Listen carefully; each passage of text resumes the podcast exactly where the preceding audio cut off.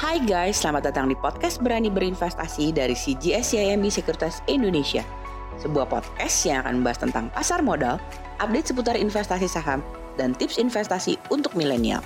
Buat kamu semua yang penasaran, stay tune terus ya di podcast Berani Berinvestasi dari CGS CIMB Sekuritas Indonesia.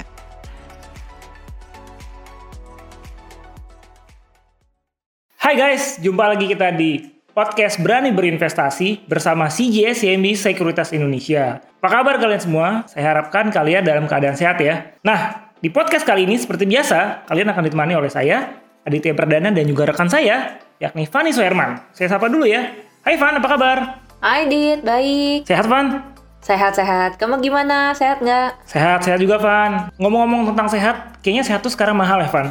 Iya, tentunya teman-teman juga pasti yang mendengarkan podcast kali ini tahu lah ya kondisi kita sekarang seperti apa. Kita mulai lagi masuk ke dalam PPKM darurat. Nah, menarik nih Van. Ngomongnya mengenai PPKM darurat, kita coba pengen ngebahas nih teman-teman semua. Efek PPKM darurat ke ISG seperti apa sih? Nah, untuk itu, stay tune terus makanya di podcast kali ini. Nah, ngomong-ngomong tentang PPKM darurat yang mulai diterapkan tanggal 3 Juli sampai dengan 20 Juli 2021 ini, ini sebenarnya kenapa sih Van wajib dilakukan? Nah, pastinya kalau ditanya nih ya, kenapa sih uh, harus dirubah dari PPKM mikro menjadi PPKM darurat? Itu pasti ada sebabnya ya. Kalau kita lihat, yang pertama adalah karena kasus baru itu sudah tembus di atas 20.000 per hari. Dan kalau kita lihat dari segi BOR ya, atau Bed Occupancy Rate, untuk rata-rata nasional itu sudah di atas 70%. Kalau kita lihat lagi nih, Det ya, jadi dari data terakhir per tanggal tanggal 7 Juli, kasus new daily COVID-19 ini sudah mencapai 34.379 dan untuk uh, BOR di Jakarta per tanggal 28 Juni kemarin aja itu udah di atas 91%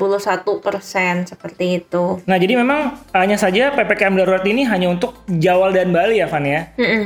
Kira-kira apa sebabnya nih, Van? Nah, karena memang di Jawa dan Bali ini nih menyumbang 80% dari total daily COVID cases. Dan juga kedua bagian ini ya, Jawa dan Bali ini menyumbang uh, ke GDP yang cukup besar nih, yaitu sebesar 61%. Sebenarnya bedanya apa sih, Van? Pasti teman-teman kan bingung ya, PPKM darurat dengan PPKM mikro sebelumnya. Ini bedanya apa sih, Van? Bedanya adalah mungkin kalau sebelumnya kita masih uh, melihat bahwa mall itu masih boleh buka ya, walaupun uh, dibatasi dengan kapasitas kapasitas 25%. Nah, di PPKM darurat ini nih mall harus benar-benar ditutup. Dan kemudian perbedaan yang kedua adalah kalau kita lihat dari segi restoran ya. Jadi sebelumnya nih restoran masih boleh dine in 25%. Nah, sedangkan yang sekarang di PPKM darurat restoran itu hanya bisa delivery gitu. Dan uh, kalau kita lihat yang penting lagi ya, jadi ada beberapa sektor nih yang diperketat, Dit. Contohnya kayak misalkan uh, untuk sektor non esensial ini diwajibkan untuk WFH 100% gitu ya. Dibandingkan dengan sebelumnya nih rata-rata semua disamaratakan WFH-nya itu adalah 75% seperti itu. Memang kita nggak expect juga ya Van ya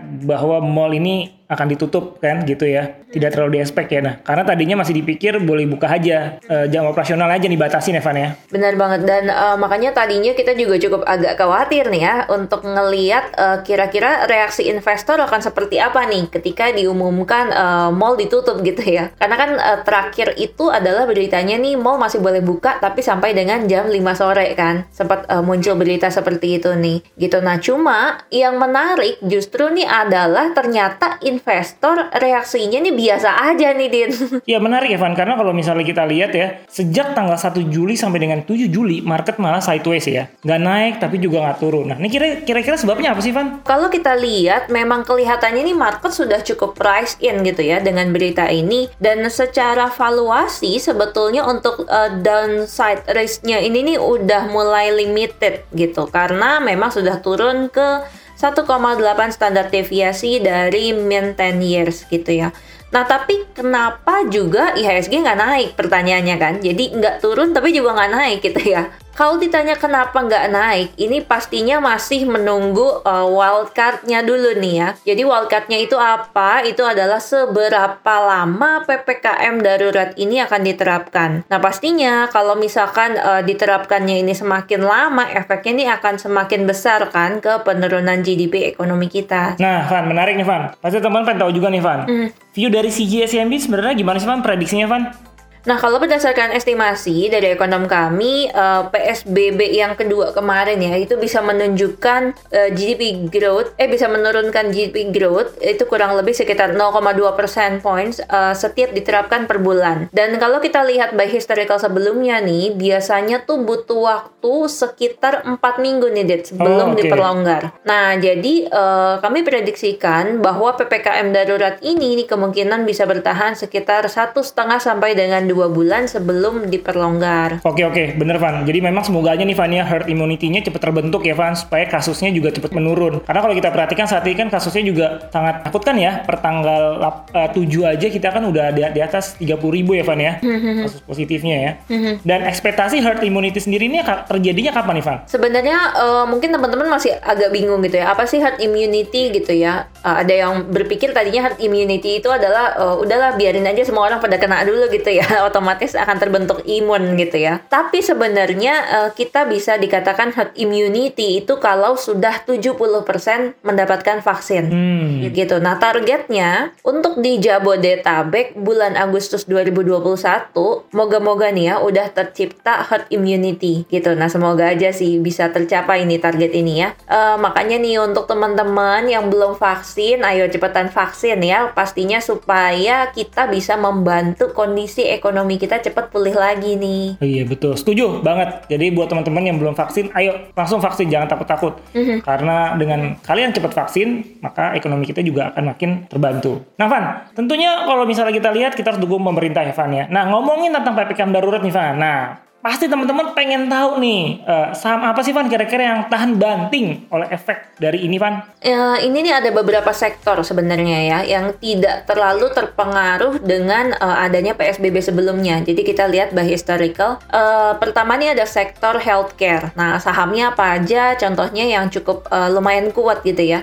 Ada Hale, Mika, kemudian Silo, KLBF dan juga Sido. Kemudian ada juga sektor telco yaitu uh, sahamnya TOWR dan Tebik. Kemudian uh, sektor consumer dengan saham MYOR dan juga ICBP dan yang terakhir komoditas nih dengan sahamnya uh, eh, UNTR dan juga Adaro. Oke, sip sip sip. Tapi saya juga pengen tahu nih Van, kalau misalnya kondisi banyak dibatasi pergerakannya mobilitas seperti saat ini ya, pasti kan bingung juga nih Van. Misalnya kita mau belanja sayur nih ya, misalkan ya. Mm -hmm. Otomatis kan kita lewat online dong ya sekarang. Nah, kira-kira saham apa nih Van yang bisa menjadi proxy buat teman-teman semua perhatikan nih Van? Ini pertanyaan yang menarik nih ya. Jadi uh, kalau kita lihat ya, satu-satunya saham yang bisa menjadi uh, proxy e-groceries ya, itu adalah MPPA nih Dit. Oke. Okay. Jadi MPPA ini kenapa memang masih menarik? Karena dia nih belum lama ini kan uh, kita tahu ya, dia kerjasama dengan uh, Gojek dan Tokopedia ya. Iya. Yeah. Dan uh, juga sudah melakukan kerjasama dengan beberapa beberapa marketplace nih per bulan Juni 2021. Kalau kita bandingkan ya antara e-groceries penetration Indonesia dengan di negara Asia yang lain,